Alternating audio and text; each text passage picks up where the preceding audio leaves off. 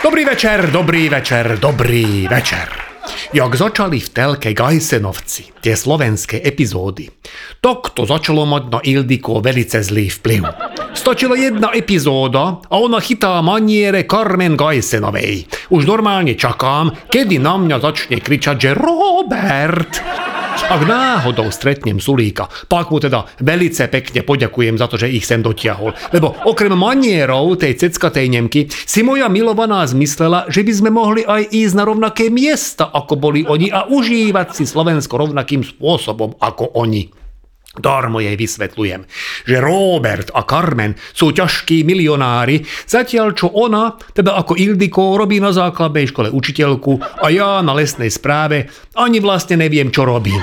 Som tam už 3 roky a doteraz mi nenašli funkciu, no tak tam len sa tak motám a takto potom aj vyzerá moja výplata. Hovorím Serelme, my ledvo vyžijeme z toho, čo zarobíme a bohužiaľ na naše deti sa spolahnuť nemôžeme, lebo náš starší syn miesto, aby sa vyučil za kotlára, tak sa zamiloval do violončela, ktoré však jeho lásku neopetuje a náš mladší syn má 6 rokov.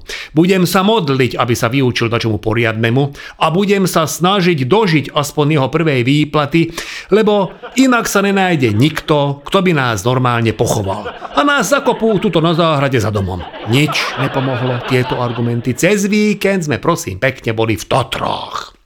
Jej pôvodný nápad ísť do hotela Kempinsky na Štrbskom plese som zamietol.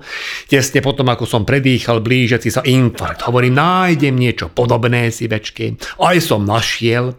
Volalo to, že apartmány Tatrasky Dúfal som, že Ildiko bude stačiť, že to volá podobne a že to bude tiež pri plese. No, nebolo to štrbské, dokonca ani nemalo názov a dokonca mám pocit, že to ani nebolo pleso, ale taká väčšia mláka, no ale apartmánik vyzeral útulne.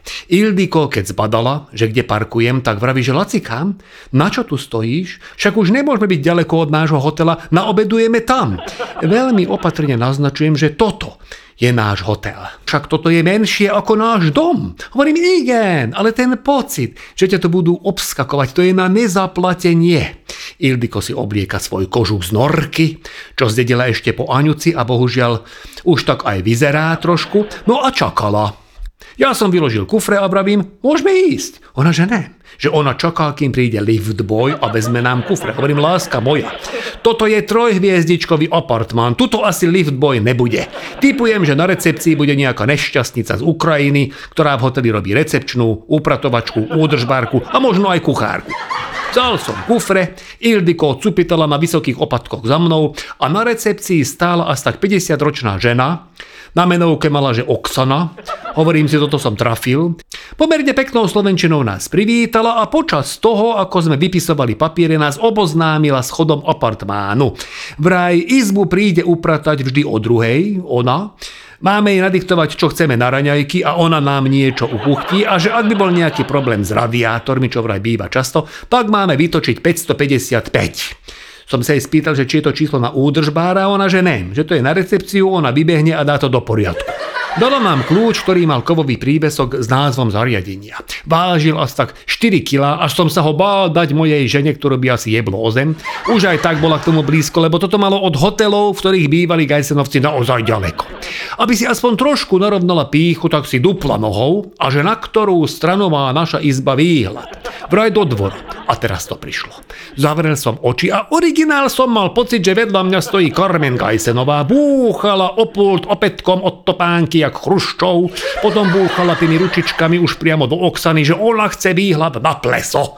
Oksana netušila, o akom plese moja žena hovorí, tak som ju upokojil, aj ženu, aj Oksanu, že nech nám dá izbu, ktorá má výhľad na opačnú stranu, ako je táto, čo nám ponúka. Dal som jej do ruky 5 eur, ona mi vzala na 4-kilový kľúč, ktorý nahradila iným štvorkilovým a my sme sa vybrali na izbu. Tretie poschodie bez výťahu. Ildiko ako prvé rozhrnula záves, aby sa kukla, že čo si vydúpala na recepcii. No, hovno. Vonku bola taká hmala, že bolo úplne jedno, či by sme boli ubytovaní v Alpách alebo na Luníku 9. Chcel som mojej žene trošku vylepšiť náladu. Našiel som v brožúrke k apartmánu info, že majú saunu, z ktorej možno výjsť rovno do prírody a schladiť sa v snehu, vravím Serelmem. To už je aký luxus, to podľa mňa nemajú ani v Kempinsky, vyzliekaj sa, daj si len župan a ideme. Zistili sme, že župan není súčasťou vybavenia, i vyvravím si nevadí, ber osušku. To moja žena odmietla že ona nepôjde po celom hoteli zakrytá len vo suške, upokojujem ju, že takú malú osušku, čo by ju nezakryla celú, takú ešte nevyrobili. Moc ju to neupokojilo, skôr naopak. Dala si plavky, Hovorím, Serelmen do fínskej sauny sa nechodí v plavkách, nebuď jak tí sedláci z Polska, čo sme ich naposledy vyhadzovali do sauny na Balatóne. Vraj si ich dá dole pred saunou. Hovorím, dobre, vyrazili sme. Na recepcii sa pýtame, kde je sauna. Vraj vonku pri apartmáne a že je tam cedulka, ktorá nás bude navigovať. Ideme von. Štvorkilový kľúč som zavesil na taký klinček v chodbe ešte predčím sme vyšli von. Ildiko nechápe, že prečo ho neberiem do sebou. Hovorím, Serelmen, ty čo si mala z fyziky? Čo asi stane, keď štvorkilové železo vezmeš do sauny, kde bude 90 stupňov. Jak ten kľúč asi chytím do ruky, keď pôjdeme von. Uznala, že mám pravdu a vyšli sme. Hmla bola stále hustá a začalo aj snežiť. Našli sme tabulku, že sauna 20 metrov a šipko. Vybrali sme tým smerom, ale asi po minúte sme museli uznať, že sme saunu asi minuli, ale vďaka našim stopám v snehu sme trafili nazad v tej hmle. Oprášil som tabulku a zistil som, že sauna není 20 metrov od apartmánu, ale 200. To Ildiko už bola modrá od zimy, nevládala a že ona sa ide obliec, veci si nechá pred saunou. Ja som nenamietal, tlačím dvere do apartmánu, ale nič. Ildiko zúfalo drkotajúc kričí, že však stlač poriadne tú kľúčku. Hovorím, tu kľúčka není, len gula. Pochopil som, že sme sa vymkli. Hovorím, stoj tu, idem dokola, pustím ťa. Kým som obehol apartmán len v uteráku, ďakoval som Bohu, že ma osvietil a nedal som sa vyholiť v podbruši, jak mi radili moji hipsterskí kamaráti v krčme, lebo aspoň bimbas bol v teple. Otváram dvere. Ildiko vpadla dnu skrehnutá na ľadovú sochu, dal som ju rozmraziť k ktorý našťastie fungoval. Obliekli sme sa a vydali sme sa hľadať saunu znova. Našli sme ju. Je fajne vyhriatá, Hmla ustupuje, vidím krásny les, romantika, vyzliekame sa, vchádzame do sauny, pozeráme na les a užívame pohodu. Šepne Mildiko do úška, že toto Gajsenovci určite nem zažili. Ona usmeje, ale iba na chvíľu, lebo zrazu jej úsmev zmenil na panický strach a ukazuje prstíkom smerom von, že lacikám, je to to, čo si myslím, že to je? Kúknem von a si tak poviem, že moja zlatá, ak si myslíš, že je to medveď, tak áno, je to to, čo si myslíš, že to je. V čistom zúfalstve sa ma pýta na môj názor, že či ten medveď pôjde smerom ku nám. Vzhľadom na to, že mám vonku bundu, v ktorej si na lesnú správu nosím desiatu, a vzhľadom na to, že obsah desiaty je vždy minimálne jedna čabajská klobása, tak si myslím, že je dosť nepravdepodobné, aby sa medveď našim smerom nevybral. A aj tak bolo ale dnu sa nedostane. Však to bola otázka mojej ženy a ja som musel klamať. Sauna mala rozmery, že sme do nej s mojou ženou ledvo vpratali a moje odborné oko si všimlo, že nestojí na betónových základoch, takže ak maco capne rukou, tak sa sauna prevráti a rozpadne na docky, z ktorých je pozbíjaná. Na útek bolo neskoro. Tížko sme sledovali maca, ako si očucháva moju bundu, v ktorej som mal doklady, peniaze a aj kľúče od apartmánu. Čabajka tam nebola, ale vďaka tej aróme z tejto klobásy sa bunda Honda Macovi natoľko zapáčila, že si ju komplet celú vzal do brlohu v lese. Si vravím, kurva, čo nespí Maco jeden debilný, však je ešte len polovička februára. Serem aj celé globálne oteplovanie. Ale to bolo asi tak všetko, čo som v danej chvíli mohol urobiť. Vošli sme na recepciu apartmánu len v plachtách, ktoré boli nachystané v saune.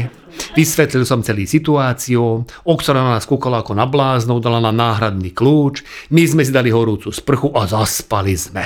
Ráno nás budí Oksana a že má dobré správy. Nejaký dobrodinec našiel dotrhanú bundu, v ktorej boli kľúče a peňaženka s dokladmi. Nechali ich na recepcii. Až taký dobrodinec to nebol, lebo 300 eur, ktoré sa mal v peňaženke, si automaticky zobral ako nálezne, ale zlatý, že karty mi nechal. Nechcel som, aby mala Ildiko zlé spomienky na náš výlet, tak som cestou nazad zastavil pri luxusnom hoteli a vzal som ju aspoň na rum s čajom. Teda, ja len čaj, samozrejme, lebo však som šofér. Čašník nás úsmevom obslúžil, my sme pekne poďakovali, on povedal, že za málo.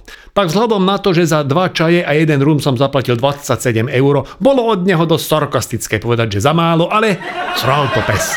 Vám všetkým želám, aby vaše romantické výlety dopadli vždy podľa vašich predstav. Želám vám len to najlepšie a teším na vás opäť o týždeň. Ison. Átaš.